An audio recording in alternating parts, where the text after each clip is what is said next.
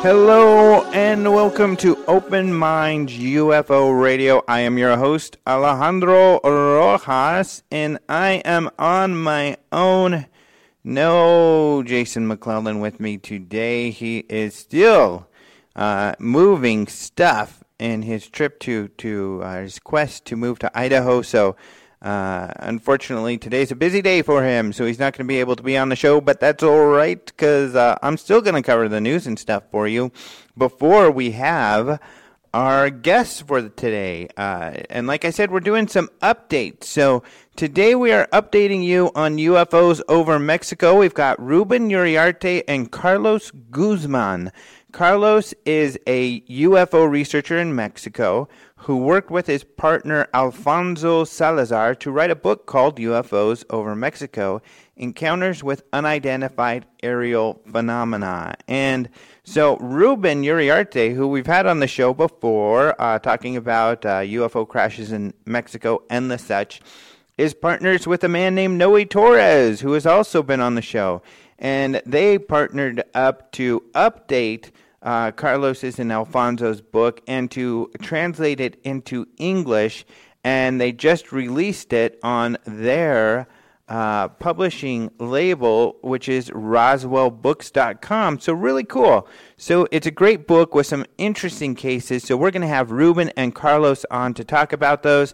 And uh, this is really cool because we've got Ruben on in California from the uh, San Francisco Bay Area, and we have Carlos on from Mexico City in Mexico. So we've got an international show today. Uh, we've got uh, the magic of the internet allows us to interview people from all over the world. Uh, however, before we do that, we will do U F O news as usual. And I have this gorgeous woman looking at me right now, and it is Megan Fox, because I have this story up about her and a recent interview. So this is kind of cool. Uh, the title of the, the article that I wrote about this is called Megan Fox Defends Her one thousand percent Belief in U F Os.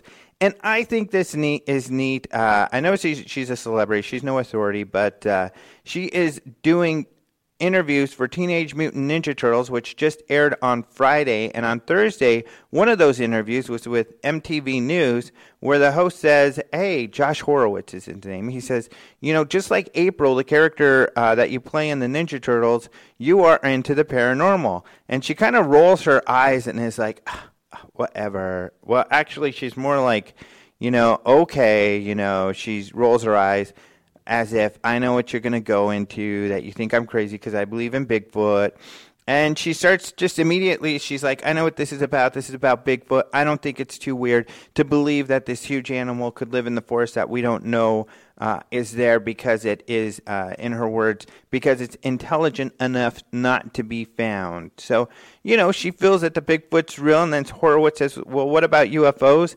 And she says, yes, I believe in them a thousand percent. And then she goes on to say, how can you not believe in U F Os? So she's obviously really into the topic. She goes on to say that if they are a more advanced species, why would be we be able to find them if they don't want to be found?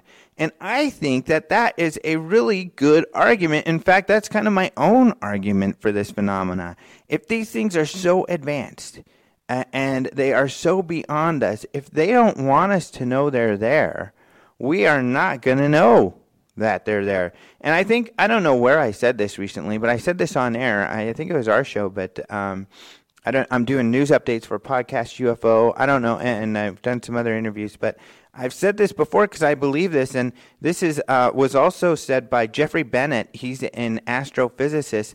He believes that it's entirely possible that we're being visited. He's a mainstream astrophysicist, works with SETI. He writes these children's books, too, uh, which is really cool that they've been reading on the uh, space shuttle even, or on the, I'm sorry, that's been retired, the I S S.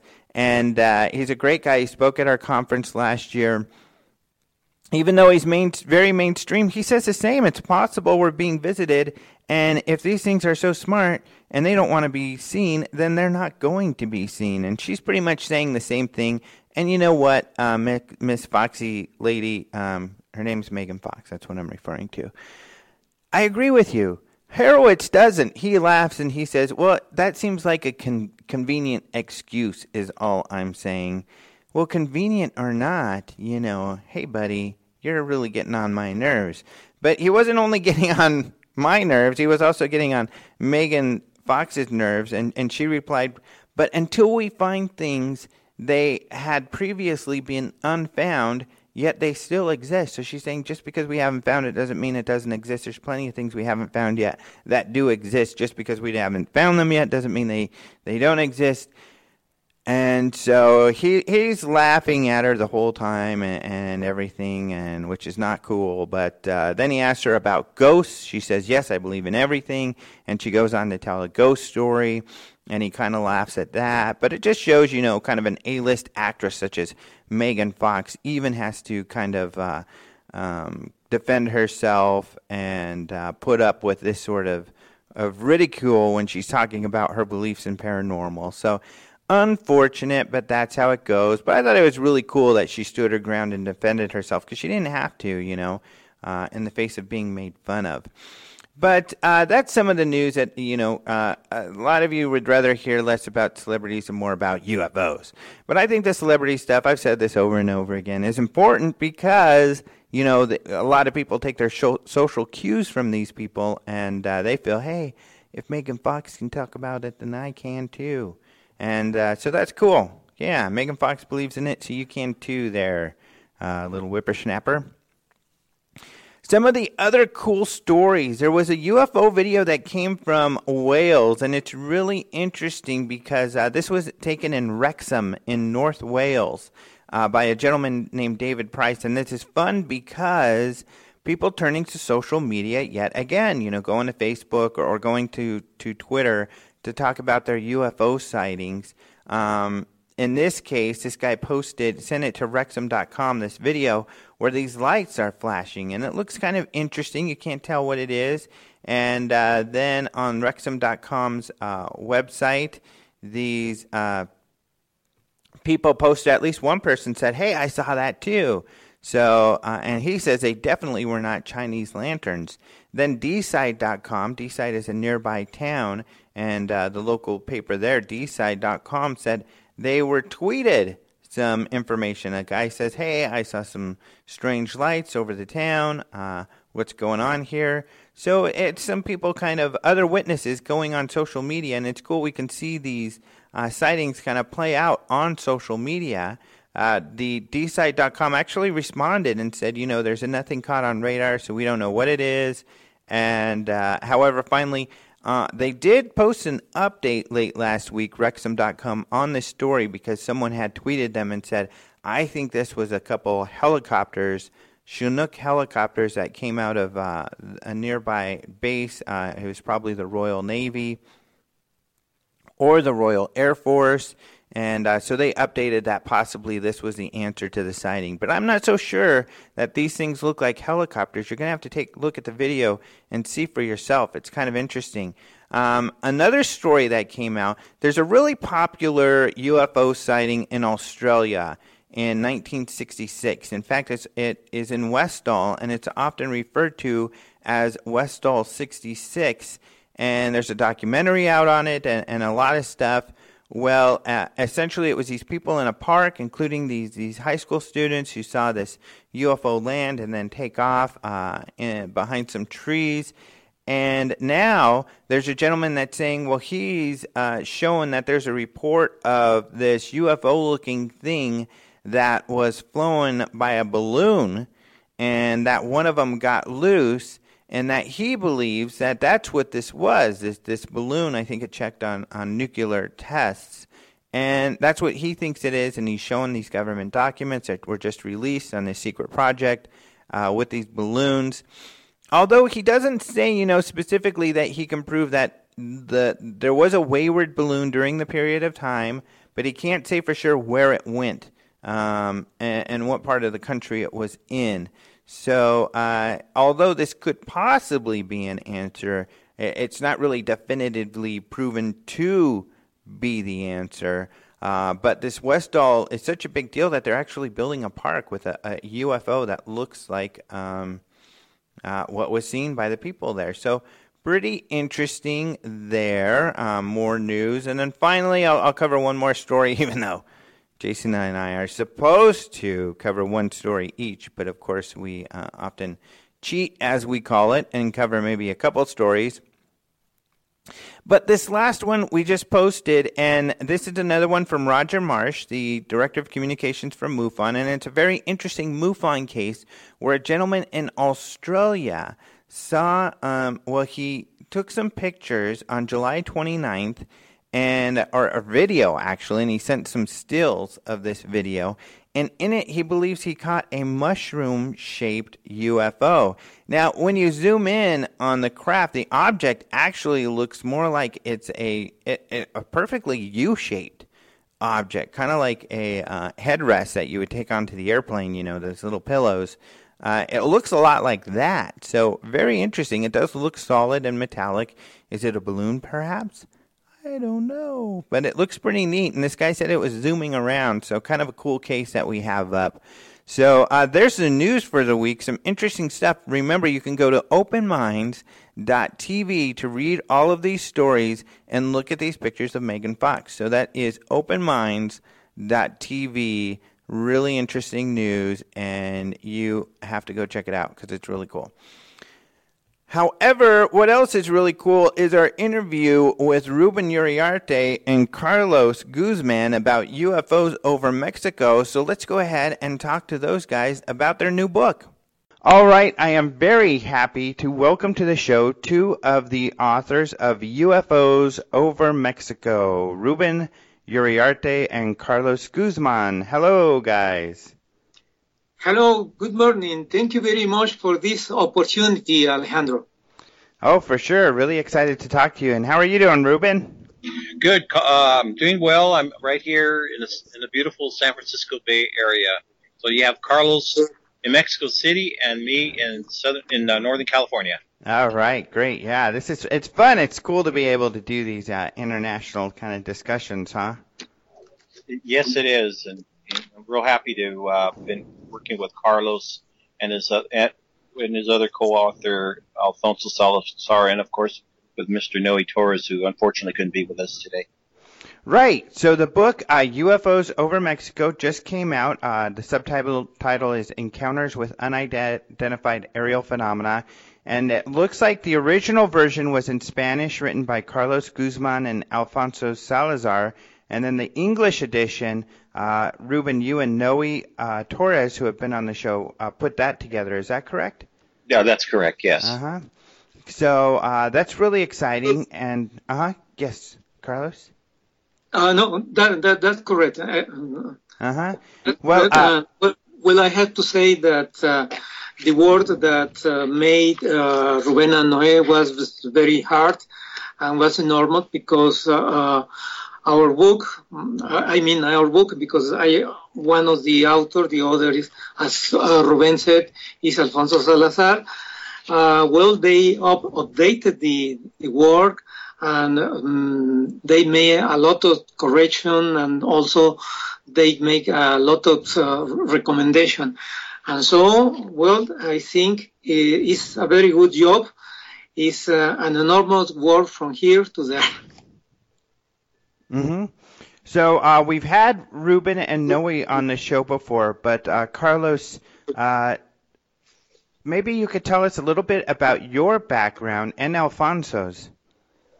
Uh, okay, thank you. Well, um, you, you see, my interest in this subject and to study the U F Os came from the childhood. When I when I was uh, ten, uh, occurred here in Mexico, one of the biggest floods that we have here in, in Mexico. Um, all days um, from uh, the different state of Mexico, Uh, we received a report, uh, well, the the diary, the, the newspaper received many reports from different parts of the country. And at that time, I am thinking, what is happening? Why all the news report, all days, report from Tijuana, report from Yucatan, report from Tamaulipas, from everywhere? And that's the event that catch me, my attention. And then I start to study this phenomenon. Then the, the past time, and I became more interested in this subject. I met uh, different interviewers. Well, I traveled to other country, and I started to write, to, to write, to write a book about this subject uh, since about uh, fifteen, fifteen, twenty years ago. And that's the reason why I'm here now. Mm-hmm. And and you used to be, were you a Mexican representative uh, to APRO, the uh, U S Uh, organization? Yes, in the past, uh, uh, um, perhaps uh, somebody remember that APRO and NARCAP one was one of the first um, organization in U S A that uh, that study. Uh, around the world, the U F Os phenomenon. So I started to be representative of the APRO and NICAP. And today I am Mexican representative for MUFON. Um, uh, well, um, you know that uh, MUFON is one of the biggest organizations around the world that study the U F Os. Mm-hmm. I think Ruben has something to do with MUFON too. Yes, um, as, Carl, as Carlos said, he's the national. He is the na- national director for uh, Mexico, representing MUFON, and I'm the uh, Northern California state director for uh, Northern California, and I am also a international coordinator.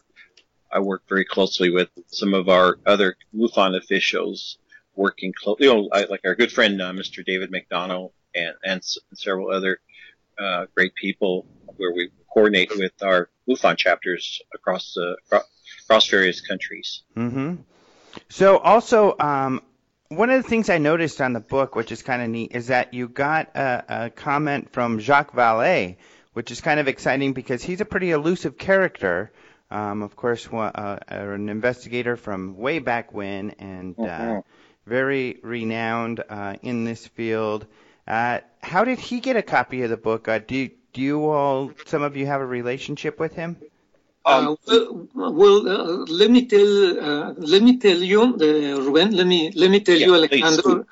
That uh, when the the book was written in Spanish uh, in two thousand one, two thousand two, I have the opportunity to send a copy to uh, Mister Vallée, and uh, well, Vallée received the copy, and uh, he wrote uh, some lines. some lines about the the book, and well, he expressed that he is uh, very surprising that uh, there are a lot of sightings here in Mexico, mm-hmm. and uh, that's the reason why we include the work from uh, Mister Vallée in the English edition. Yeah, that's really yeah. neat. The, the other aspect to that, uh, Alejandro, is that both Carlos and I, and also Alfonso, are very much involved with NARCAP, uh, National Aviation Center for National Aviation Reporting Center for Anomalous Phenomena, and both uh, Jacques Vallée and, uh, of course, Doctor Richard Haynes and, and, and a number of other researchers uh, all are all part of that. And so that's one of the reasons why we've been focusing a lot on the whole issue of, uh, you know, aviation safety. And I think you've got a flavor of that. Remember, uh, Alejandro, when we had our symposium back in two thousand eight, the MUFON symposium, right? Uh, we had uh, it was practically uh, half of our speakers were uh, uh, were associated with NARCAP, and of course the focus was on aviation. So both, so and, and also our, our other current books that both Noe Torres and I have written have also have had that whole aviation factor involved as well. So working with Carlos and Alfonso has uh, been a big eye opener, because mm-hmm. I was just amazed with the amount of cases uh, that were coming um, from various regions of Mexico, which is just a snapshot of what's going on throughout the world. Mm-hmm. Yeah, really cool. Um, and, and two thousand eight, that was a great MUFON. Uh, that was definitely uh, one of the one of the best in recent years, and, and people mention that even to this day, you know. Um, oh, thank you. So also, Alfonso, maybe, Carlos, could you tell me a little bit about his background also? Uh, well, yes. Uh, well, Alfonso is the, the other co-author, and um, Alfonso worked in the International Mexico City Airport, in the Mexico City International Airport, and he is uh, basically his technique. He is a mechanic, and he work. Uh, he has worked for different airlines company, and, and that's one of the reasons that that we have some facility to know a lot of cases, because well, uh, working there. I mean, referring to Alfonso, working there, he.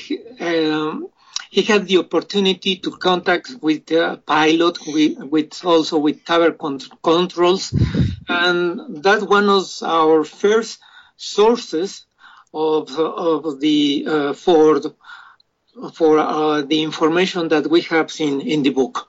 And well, Alfonso is is a man is uh, uh, around uh, fifty years old, and uh, well, he is. Uh, Seriously, uh, well, he he know a, a lot of this subject. I think here in Mexico is one of the ten Mexican that uh, know a lot about the phenomenon.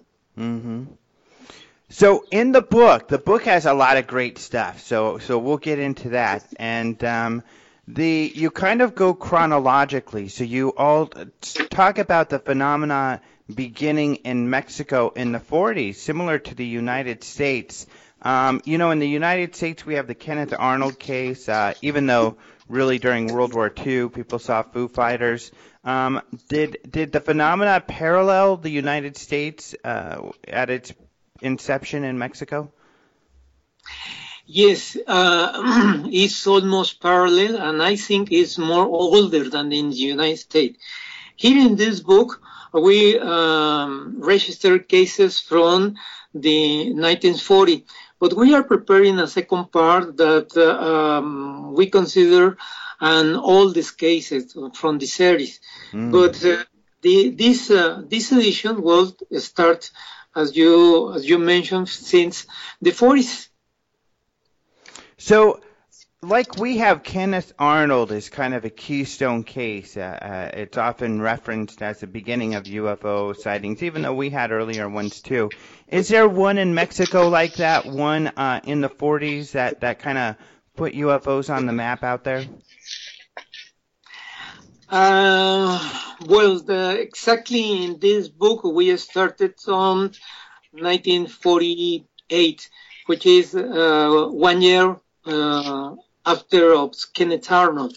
And Ruben uh, suggests uh, me that uh, we have to include a very interesting case that I would like that Ruben mentioned, because uh, it starts with a crash uh, near Nuevo Laredo, Tamaulipas, which well, is, is a part of in Mexico, in the north of Mexico. And I would like that uh, Ruben comments these cases and why we included in the book. Ruben, okay. You help me, please? Yeah, uh, we, we had included uh, some of the U F O crashes that had occurred along the U S Mexican border. And uh, w- one of the earlier cases uh, had occurred back in nineteen forty-eight um, near, uh, let's see here, near Laredo, uh, Texas, um, but on the other side where supposedly there were these uh, a U F O that was shot down over in um, on the Mex on the Mex on, in Mexican airspace by uh, by two U S Uh, Air Force fighters, or F eighties. Apparently, we learned about this through different sources Um, I, I wanted also wanted to mention, I, I know Carlos is working and Alfonso on some earlier cases. I'm going to go back to the eighteen hundreds. Do you recall, um, Alejandro, the big airship sightings that were going, being seen in um, in Aurora, Texas, or throughout Texas in eighteen ninety-seven and in California? Right, right. Uh, yeah, these airships were also being seen in uh, in Monterrey, Mexico. And, and so the, you know, around the same time frame, and there was actual uh, uh, a newspaper report that, uh, from one of the local Mexican newspapers in Monterrey that noted the sightings of these airships. So it goes even it, it goes even way back then of of, of these sightings. Uh, so uh, eventually there's going to be, an, as Carlos had mentioned, another book that will go back more historically. But the, as Carlos had mentioned, there's been a number of different flaps uh, in Mexico, um, not just the, the real famous ones in the nineteen nineties, but, you know, as he mentioned, there was one back in the, in the forties, or late fifties, and then a major one in the sixties. And with that, yeah, there's there was also a uh, so many uh, incidents of uh, pilot encounters with unidentified aerial phenomena. Mm-hmm. Was there an early case in Mexico that was kind of a media hit, um, you know, that really caught the media's attention?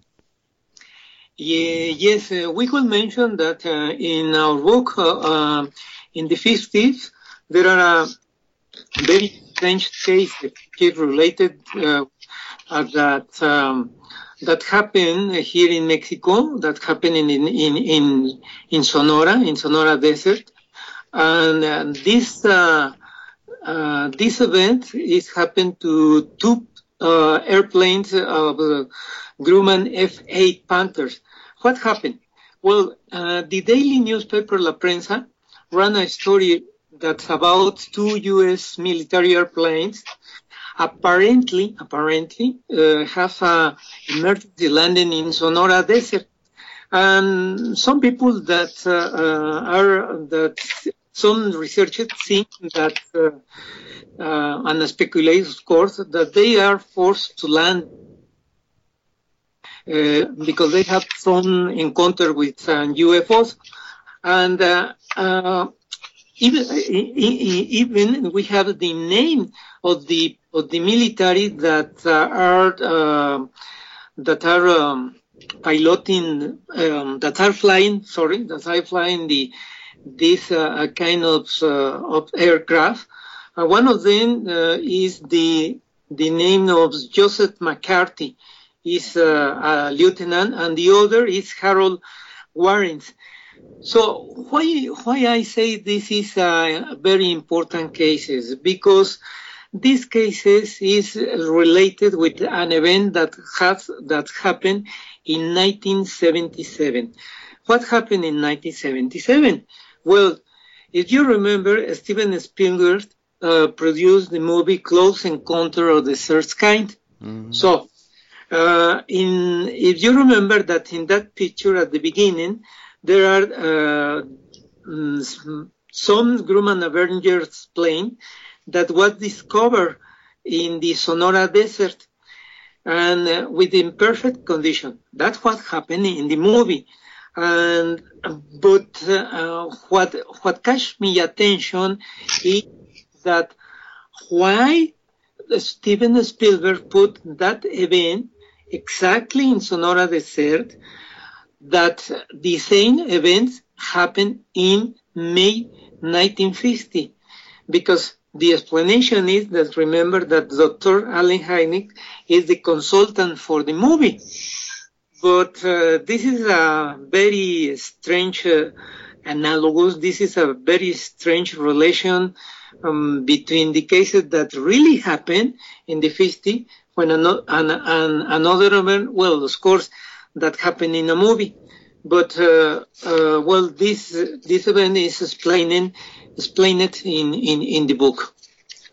Now, uh-huh, go ahead. Oh, oh, just, just to uh, piggyback a little bit with what Carlos was mentioning, um, as, of course, uh, there were the, the two F eight Grumman uh, jet fighters, and this happened, again, during the fifties when we were at war, um, during the Korean War.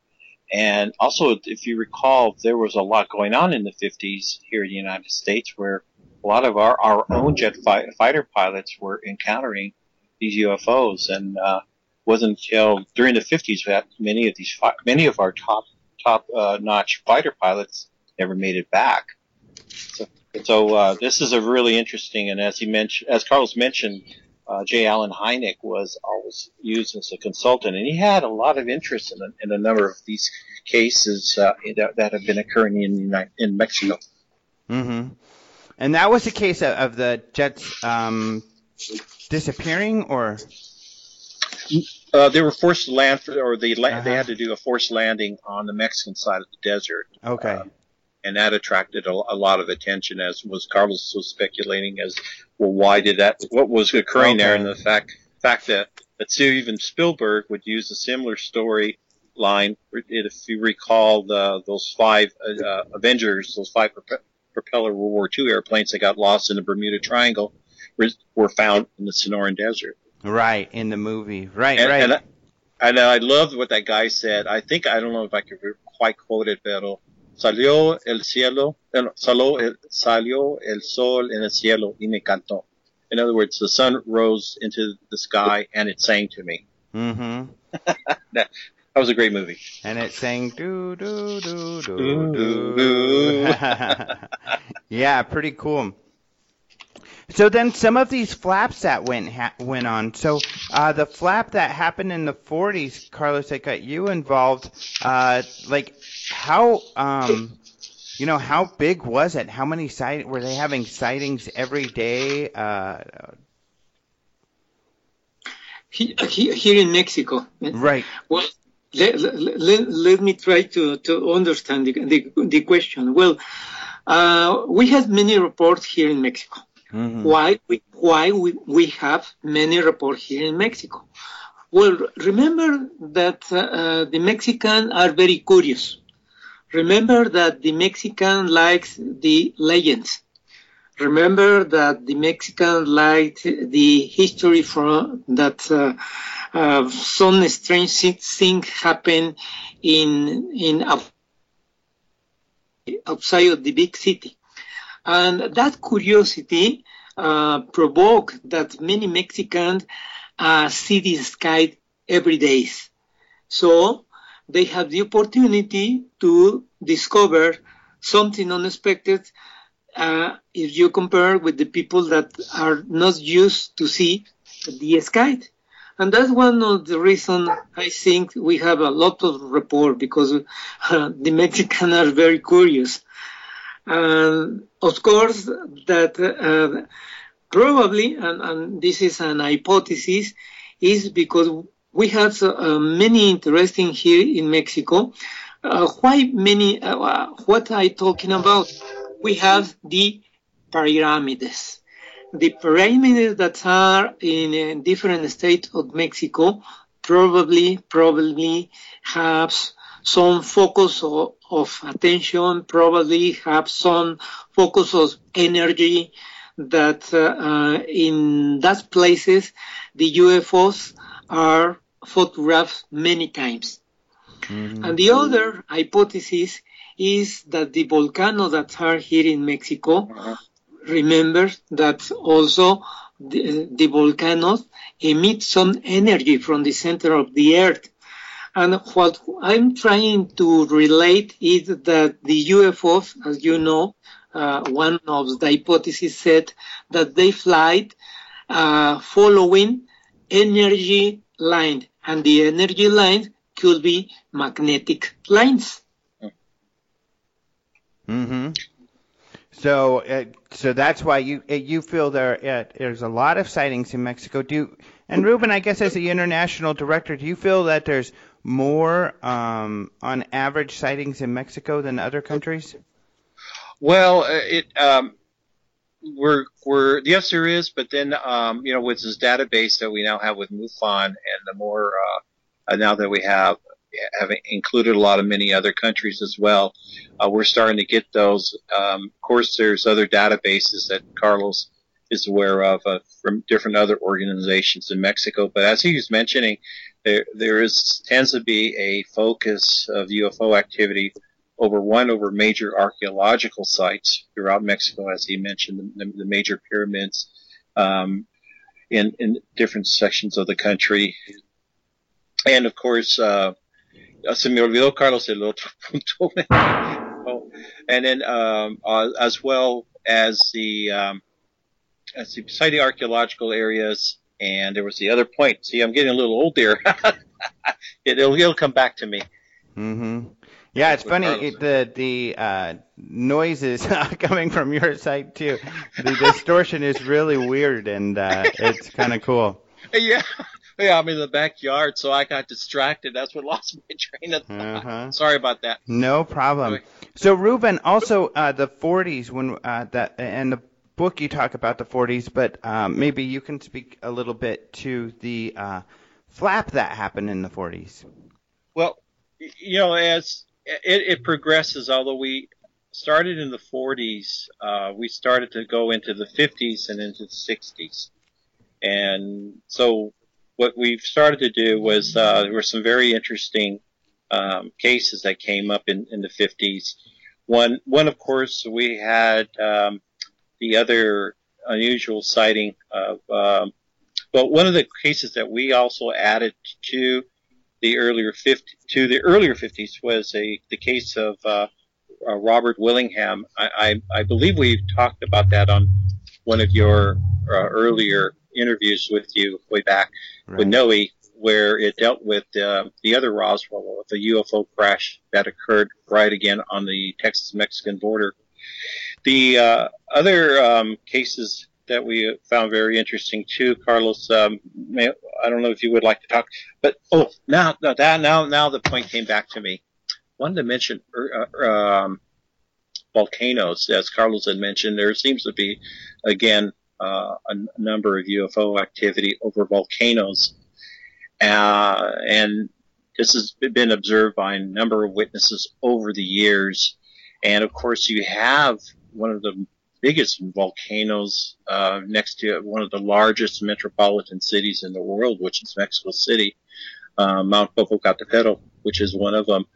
And, of course, a whole slew of other volcanoes uh, in Mexico as well as throughout Latin America. What, what also is really interesting in the book, uh, Alejandro, and, I, and uh, Carlos mentioned this earlier, I was...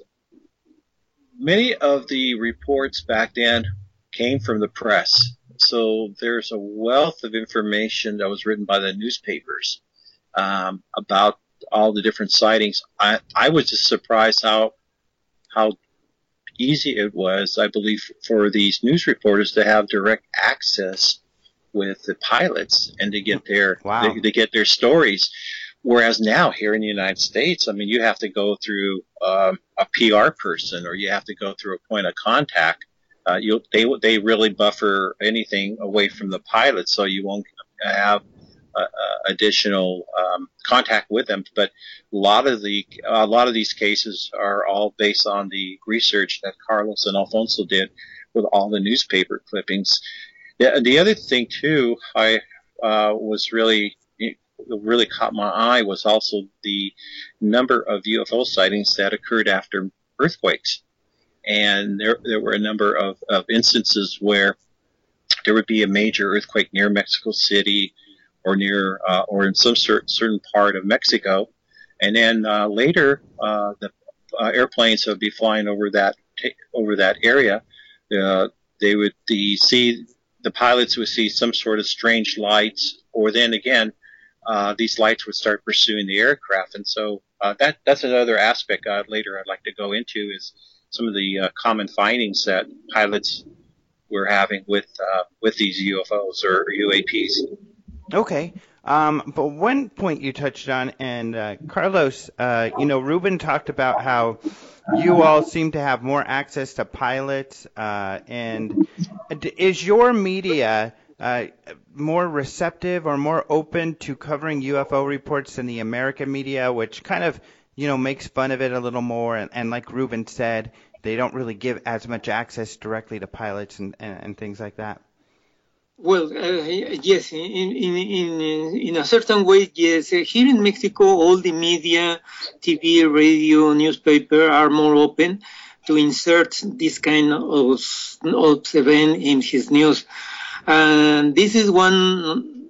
This is one of the uh, positive uh, fact that we have uh, that. Uh, in order that we register a lot of cases, because uh, the the thirties, the forties, and the fifties, uh, most of the uh, cases that, that we have in our book uh, came from the newspapers.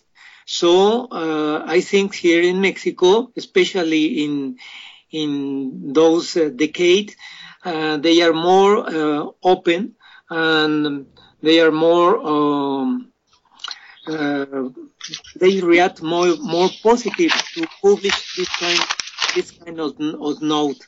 And in the present time, uh, uh, the T V, the T V commercial, they are more open to present the um, the different uh, videos that the people that the people have the opportunity to to take here in Mexico.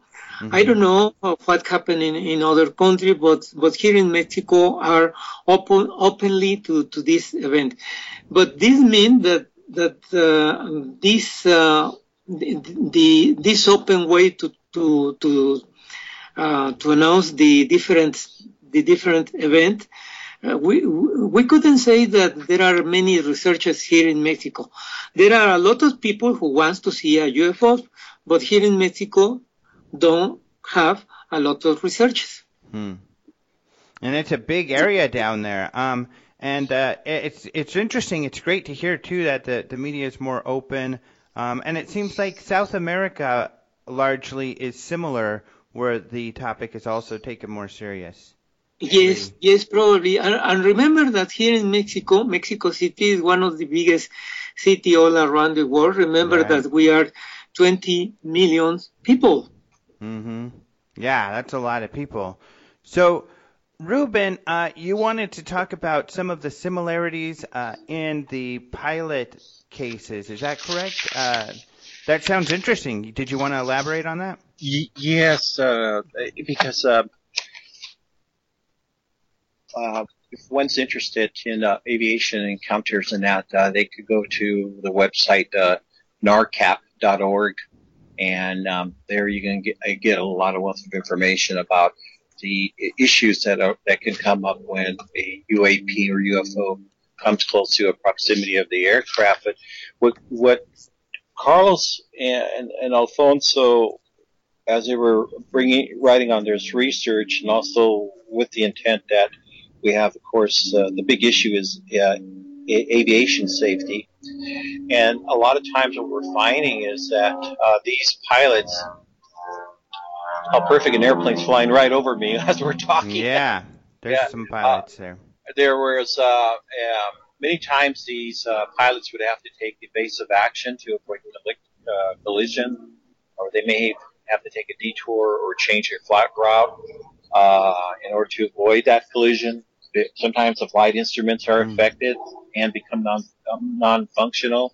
Uh, we found this true, which I found fascinating, was the amount of objects that were hover over to airports, and that would knock out the instrumentation. Can you imagine the air traffic control tower uh, getting offline as you have air traffic coming in and out? Wow. And, and so we so that happened on a multi, uh, on a number of occasions. Wow. uh, here. near the uh, Mexico City's Air, International Airport, as well as some others. Um, it, what makes this really interesting, too, is that these these objects are seen by multiple witnesses. So they're observed by the pilot, the air crew, and the passengers. So you have multiple witnesses that, that will verify an event. And if we're lucky, or uh, they may take a video of the, the object in flight.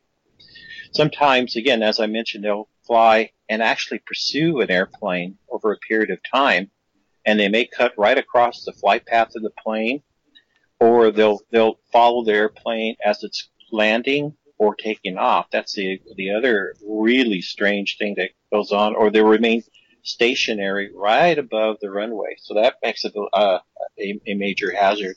Wow. And, and some of these other things that come up too, and, you know, that I found interesting was that the objects made land or hovered near the airport, again, uh, near close by, and actually land, uh, land near a hillside or even on the runway or nearby runway. So that becomes a big major issue over a period of time.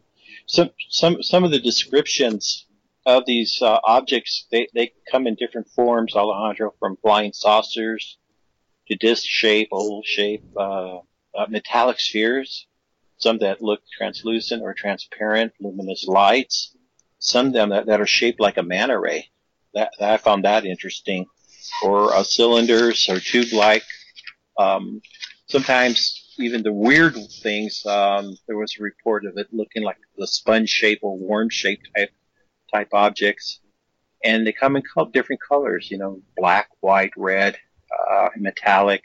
So there's a whole number of, uh, of commonalities that we found in this research and how it compares to other pilot encounters in other, other parts of the world. Mm-hmm. Really interesting. Maybe we could talk in, in particular about some of the cases. Um, do you, maybe, Carlos, have a couple favorite cases that you think are particularly fascinating? Yes, yes, uh, I have a, a couple of cases. One of them happened in nineteen seventy-five, and I think it's one of um, our best cases. What happened in nineteen seventy-five? Well, uh, Young uh, pilots came to Mexico. He he, he was flying from uh, Michoacán to, to Mexico. And the name of this pilot is Carlos Antonio de los Santos Montiel. I have the opportunity to talk with him many times. And, uh, well, I think his his, his experience is, is, is completely real. His experience is unique. And, and the experience of this Carlos Antonio de los Santos uh, is about that he was uh, back into Mexico City, and when he was flying over uh, Lake Tequesquitengo in Morelos, uh, Tequesquitengo is very close from Cuernavaca City, and uh, uh, Tequesquitengo is about uh, fifty-five miles to the south of Mexico City. Well, when he was was flying uh, over uh, Lake Tequesquitengo, he uh, feel that uh, that are, that something is watching him, and he turned to his uh, right hand, and he discovered uh, a small disc in his uh, wing right. Immediately, he feel the sensation that uh, something happened in the left uh, wing. He turned and he saw another small, small oval U F Os. And uh, immediately uh, a third object appeared almost in front of him because he's flying. This the third object is coming toward directly to the small plane. And the third object uh, situated uh, below the small plane. Well, uh, what happened? What happened that Carlos Antonio started to feel scared, started to, to feel uh, um, very uncomfortable, and he immediately uh, he saw the different instruments of the small plane, and all are crazy, and all was crazy. And, uh, well, he uh, started to call to the tower control, Mayday, Mayday, I'm flying, but I'm not controlling my plane. Mm. I'm not controlling my plane, Mayday. The tower control answered, okay, Captain, what could you, uh, what happened with you? What could, could we help, help in, in, in which manner? And, and all of this, I I tell you very quickly. But uh, uh, the event take about eighteen minutes. And at the end, when the small plane is reaching Mexico City, and exactly above the Mount Ajusco, Mount Ajusco is in the south of Mexico City, the the one of the objects left left the, the small plane. Immediately the second and probably the, the third. Carlos Antonio said that he couldn't the, the, see the, the third object when he left the plane. But, uh, well, uh, um, Ruben mentioned uh, before that uh, this that uh, we have some cases that are uh, the testimony came for uh, from the pilot. The testimony came from the tower control. The testimony came from the radar. And the testimony came from another plane, which are flying more above than this small plane. So uh, I think this is uh, one of the, of the best cases that are uh, written in, in the book. Wow, cool. Yeah, that sounds like a pretty incredible case. Uh, Just to, I'm sending you right now the actual, it's a thirty-eight second transmission of the pilot calling Mayday, Mayday, Mayday. And the whole eighteen minute ordeal was uh, recorded by the air traffic controllers, Alejandro. So it's one of the, one of the well-documented cases.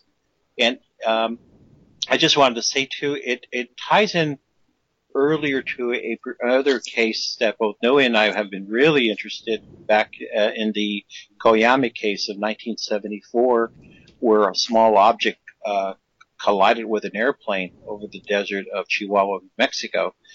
And what makes the Carlos de los Santos fascinating is the fact that it was three small discs, uh, as Carlos had, had indicated, Carlos Guzman had mentioned, that was observed by the pilot, uh, two on each, one on each side of the wing and one underneath the fuselage. So uh, all this was being observed by the uh, air traffic controllers on radar, as well as on the, uh, um, as well as having it recorded. So hopefully uh, it should come through, and it might, maybe we might be able to play it. Yeah, cool. I will uh, play that right now.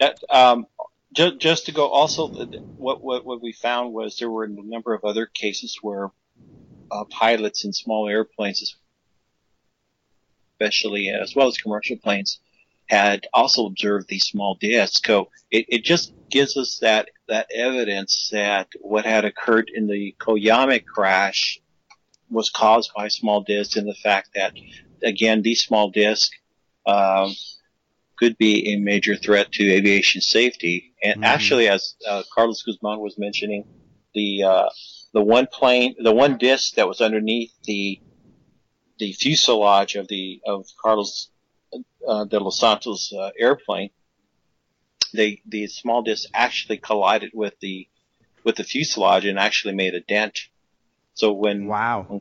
when Carlos uh, uh, flew his airplane back and landed, uh, they found the dents underneath the fuselage. And of course, there's more to the story that Car- Carlos r- wrote about. Uh, You know, because uh, Mister Carlos de los Santos, Carlos Guzman, I mean, he um, went, he, he wrote that, uh, later that uh, Mister Carlos de los Santos in an interview mentioned that he was actually approached by the Men in Black. He really? Was told not, yeah, this is this is one of those rare cases the, back in the seventies where the Men in Black come into play, and uh, they had told Carlos de los Santos not to say anything. Hmm. May, maybe. Uh, Uh, Carlos, um, if you wanted to elaborate, or, or Carlos, if, ah. if you, would you like to elaborate a little bit about that?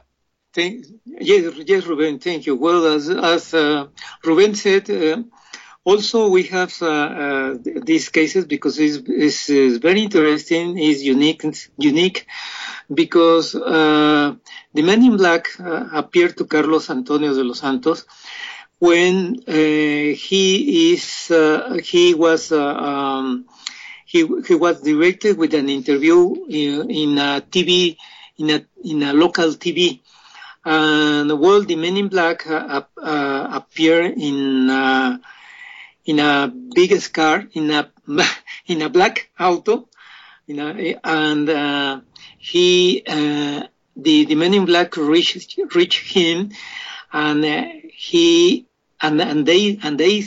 And they said to Carlos Antonio de los Santos that, that don't speak about his experience. If he loved, and, and the a textual word that he said, if you love your family, forget all about. If you love your family, forget it. So uh, this is, uh, this is uh, uh, a unique event. And Carlos Antonio de, de los Santos uh, uh, stopped, and um, they don't, and he don't, and he uh, didn't present to the T V program. Wow. And uh, well, an- another point of interest of these cases is because Doctor Allen Hynek came to Mexico to know to know him, to know Carlos Antonio de los Santos. That's the reason why we consider this one of the three biggest cases in our book. Mm-hmm. Oh, uh, Carlos, I was going to mention that. I think, did, didn't Jacques Vallée also come to interview Carlos de los Santos along with J. Allen Hynek? I, yes. I think, yeah, so, so, we, so we had some interest there, and uh, there was a lot going on in the seventies. Uh, yeah. Well, what really I wanted to ask about the Men in Black. Carlos, do, like, do you have any sense as to who those were? Um Were they reported as strange people? You know, some people think they're they're maybe even E Ts themselves because they look weird. But uh, uh, or do you think they were maybe American uh, government people? What's your sense, Carlos, of who those people were? Yeah, well, uh, remember that the uh, Men in Black uh, in the first story that we know is belongs to in the forties uh, when. Uh, when one of the hypotheses said that these uh, this kind of people uh, are uh, people who who uh, rise to United States, and because uh, in some cases they refer they refer that they have Oriental eyes, and the skin was uh, the Oriental people, and I think it uh, belongs to uh, government. Uh, organization. Mm-hmm. Uh, here in Mexico, I I know only two cases that the Men in Black has just appeared to the witnesses. One of them was uh, that we are talking about, Car- the case of Carlos Antonio de los Santos, and then other cases is related with uh, psychology, which which uh, well uh, in the in the eighties. Uh, the, he made a lot of studies that are in advance at his time. That's the only two cases that that I know here. And my feeling is that the Men in Black belong to some uh, government organization. Mm-hmm. Interesting. So, Ruben, were you going to mention another case from the seventies? Oh, uh, uh, yes. Um, yeah, there was, um, you know, not... not You know, we always hear about uh, the buzzovers of U F Os to President Reagan, or when he was a, especially when he was a governor here in California. But there were uh, two events actually uh, that happened where a U F O flew past the presidential airplane back in nineteen seventy-six at D C eight. Uh, the journalists, uh, as well as the uh, the uh, air crew, they saw this object flying on the left side of the uh, president at the time, which was uh, Luis Echeverria. And then, although this is early in nineteen eighty, uh, there was another uh, presidential plane that was also being followed by a U F O, and that was uh, Mister Jose, uh, our President Jose Lope- Lopez Portillo, Portillo. And he was flying uh, in the, uh, they had the code name for the name of the plane was called Quetzalcoatl. Yeah. And so that was pretty cool. Yeah. And uh, they were, it, they, the plane, uh, uh, they encountered this huge bright disc-shaped uh, object while they were flying over the Caribbean Sea. And so this incident was kept hush up and was never made public until just recently from the research that Carlos and uh, Alfonso had done. And just just to make a point, we also came across some cases where pilots were, were really were reluctant to say anything because uh, they too were concerned about their jobs. They were concerned how the uh, how the uh, airline employer or the upper management would react to them. So you still have a little bit of that. But fortunately, as Carlos had mentioned, Alfonso, uh, him working inside the aviation industry as a mechanic and, and learning from other pilots, uh, they were able to share with him all these uh, various uh, points of stories. And then he was able to contact some of these uh, some, some of the sources. Pretty cool. Very, very interesting. I mean, these cases are great, and and it looks like the book's chock full of them. How did how did you all meet? Like, how did um, Ruben, uh, you come to uh, work with uh, Carlos and Alfonso? Carlos, uh, you want to mention that? Yeah, yeah, yeah Ruben. Well, uh, um, you know that Ruben belongs to the MUFON organization. And I met Ruben many years ago in one of the symposiums that uh, happened in in a state. Uh, I think the first one that I get in touch with Ruben was in the in the eighties uh, in in North Carolina in North Carolina. In North Carolina, yeah, in Richmond, in, yeah. In Richmond, that's right. Yeah. In, in nineteen ninety-four or five. So, uh, you see, uh, the, well, I know I met Ruben many years ago, and uh, let me tell you that uh, with his help and support, the uh, the book in English uh, perhaps couldn't uh, be published there.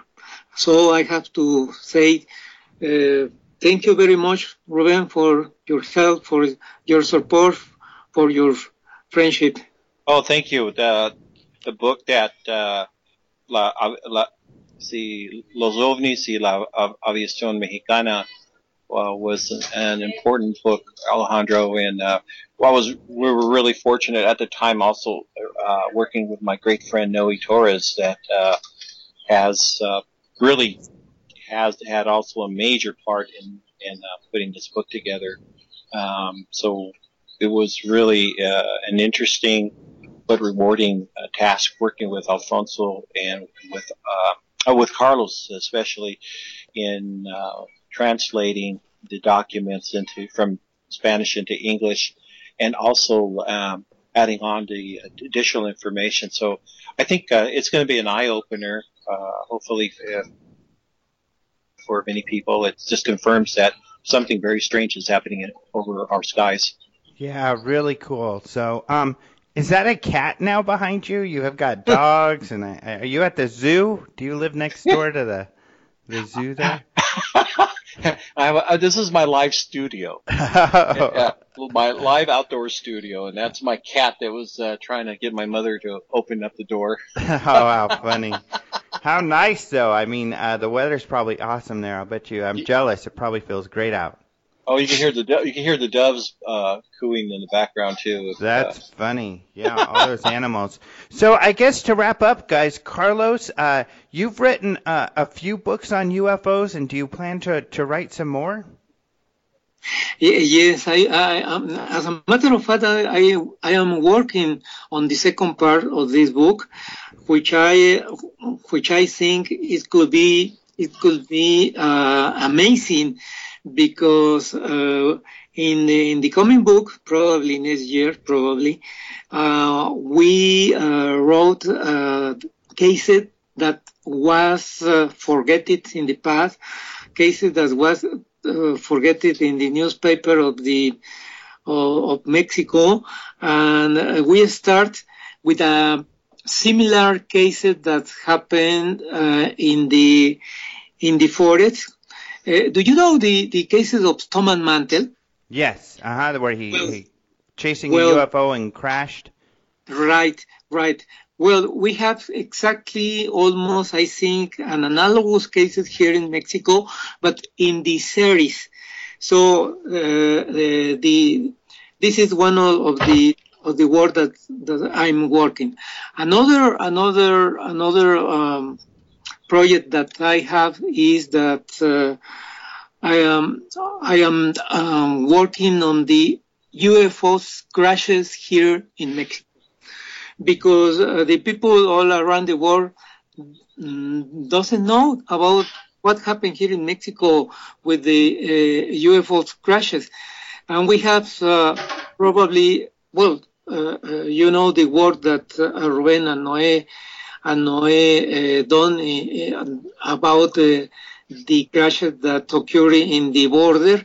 But uh, uh, we are working on the crashes that uh, occurred here in Mexico.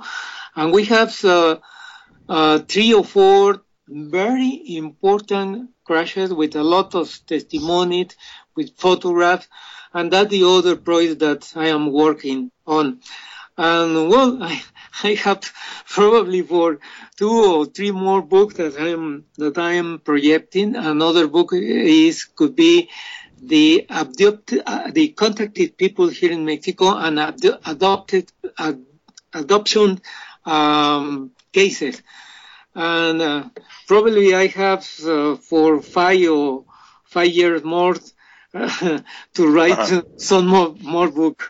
We we call we call Carlos the Stanton Friedman of Mexico.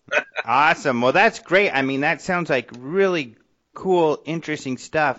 That yeah, like you said, you know, not a lot of people know about, especially here in the United States. So. Um, That is really cool, and hopefully, uh, like this book is published by Roswell Books, which is uh, a project uh, for you and, and Noe Torres. Is that correct, Ruben? And uh, hopefully yes. You'll be able to publish some of these future books of Carlos's as oh, well. Oh, we, we hope we hope so. Yes, uh, to get the book, you can go either on our website on uh, w w w dot roswell books dot com or go directly to uh, CreateSpace or amazon dot com. But you go to roswell books dot com, that will link you right into Uh, the Amazon.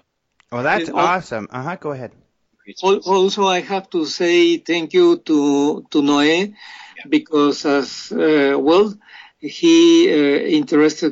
He he was interested in my book, and that's one of the reasons that yeah. was published there.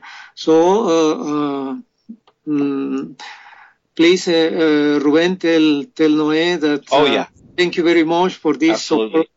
Opportunity. It, mm-hmm. Carl, uh, and, and Alejandro, you're, what you're seeing here is collaboration on both sides of, of our border, working together with our other other contacts uh, like Carlos and, and, and Mister Alfonso and some of the other great people that are there. Because uh, without them, uh, we, we wouldn't be able to share this information to the general public. Right. Yeah, that's awesome. I mean, it's so cool uh, to see this. And then Ruben, like your future, you have probably uh, an extremely important event coming up that you'll be presenting at, and that is, of course, uh, the U F O Congress this yeah. year. Yeah, I, I'm so thrilled because I, I've never been to the conference before, and then to be invited as a speaker, uh, I'm really, really, I'm, I'm uh, grateful for that. Yeah. So. It, it's uh, paramount to being invited to the White House, being invited to the U F O Congress. Yes, well, uh, hopefully uh, we can get Mister Carlos Guzman to come down next year. Oh, that would be after, fun, afterwards. Yeah. Yes. Well, Alejandro, let me tell you that Ruben has just invited here in Mexico. Uh, at the beginning of this year, he, uh, he was invited by a friend of mine who lived in, in Morelia, Michoacán, and he was invited to be one of the uh, speakers. And also Ruben was invited some years ago in another event that occurred in Chihuahua, Mexico. Yes, yes. And so Ruben is very well known here in Mexico. Yeah, yeah, Ruben's a great guy. He's known all over. He's on T V. We're just on Unexplained Files. So that's really cool. We're excited to, to hear more about these cases at the Congress. And uh I wanted to thank you both so much for being on the show. And uh, Carlos, definitely keep in touch because we would love to hear more about your future projects. And uh, is there anything more you wanted to say uh, about upcoming uh, projects for you, Ruben?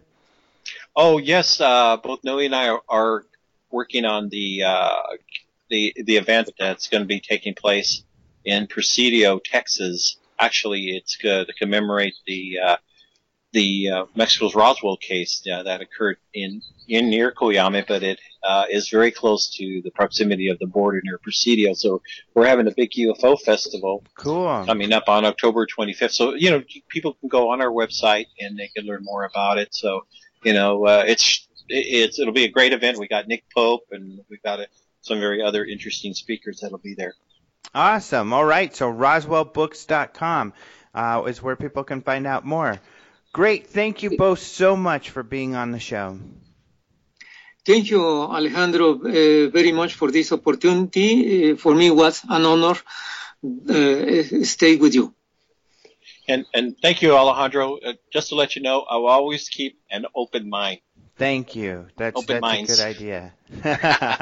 It'll go along with, with Open Minds T V.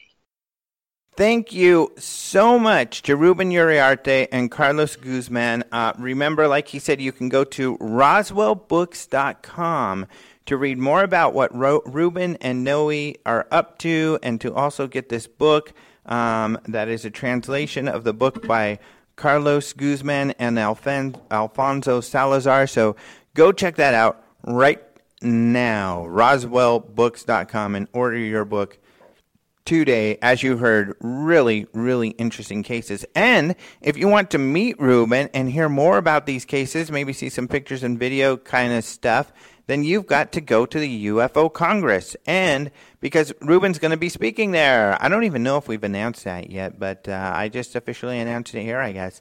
But we have announced some of our speakers. You can go to U F O Congress dot com and see that. We're posting more every day. So finally, you're getting to see who's going to be coming. We have some really exciting speakers and some cool people that are going to be there. Uh, I'm really excited about our lineup, so you're going to have to check it out. A lot of people we've had on the show, such as Joan Bird, who talked about uh, U F Os in Montana. She's a P H D. Um, uh, I, I am drawing a blank on many of the others, but I'll tell you over the next few weeks more about those speakers. Also, you want to go by the end of the month and register because you get your major discount. Remember, this is five days for two hundred dollars, and that's unheard of. Really, most conferences are only weekend long. They start on Friday, end on Sunday, usually early on Sunday, and they charge you thousands of dollars. Not really. I don't know that there's any that do that. But they charge you a lot, a lot more than two hundred dollars or three hundred dollars. So um, we're a deal because we're twice as long and we are less than the rest. So, and, and this is like the conference. I mean, it's the biggest and uh, the coolest, and uh, it, it's beautiful. Speaking of a good conference, though, up until now, the U F O Congress has not been rivaled, but I want to say thank you to the Contact in the Desert people. They had me speak out there. I had standing room only, which is befitting of my um, quality of lecture. Pat myself on the back there.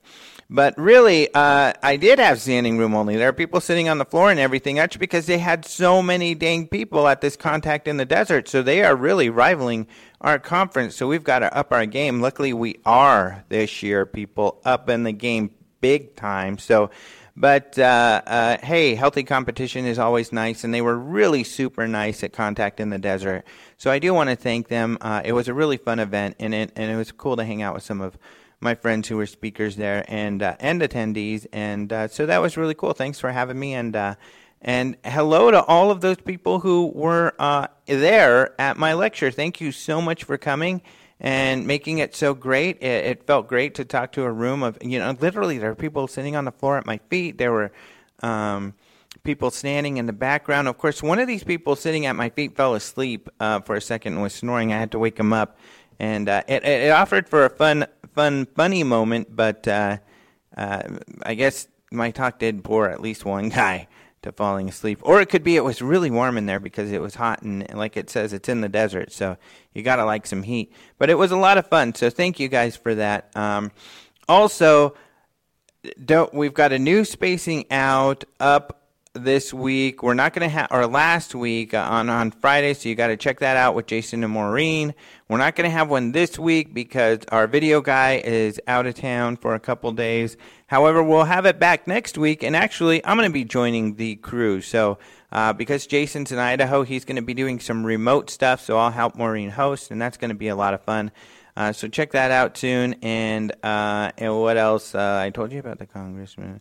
And also, our if you go to our webpage, we have a video portal now. And this is really cool, and we're going to be promoting this a lot more uh, coming up here. But um, all of our lectures from the Congress we're putting online, and we're going to allow you to watch them for a very low fee. So, like, you can watch it, uh, rent it for a couple days. You can buy it uh, and have permanent online access, or you can have a subscription that's like six bucks. It's really cheap a month, and then you can watch all of our videos anytime, all day, every day, over and over again. Uh, it's it's well worth it. We've got about a dozen videos up there now, and we're going to get more up there soon. So it, it's our video portal. Uh, check that out at open minds dot t v. And finally, I want to thank the guy who does the opening and close music. That is Caleb Hanks. And he uh, does. He has a website where he has his music posted at uh, the clerk chronicles dot com. You can just Google the Clerk Chronicles too, or Caleb Hanks, and you'll find it. And really cool music. Uh, I always get a lot of people saying, "Hey man, that music's cool. Where can I get it?" So go to Clerk Chronicles, and you can get it there. Except for the opening piece, because that is custom music just for Open Minds Radio. Thank you, Caleb, and thank you all for listening. I hope you enjoyed the show today. Ruben is really cool. Uh, it was great to meet Carlos, uh, at least virtually. He's a he's a cool dude too, in my humble opinion. And uh, and you all are so cool for joining me every week. Thank you so much, and adios, muchachos.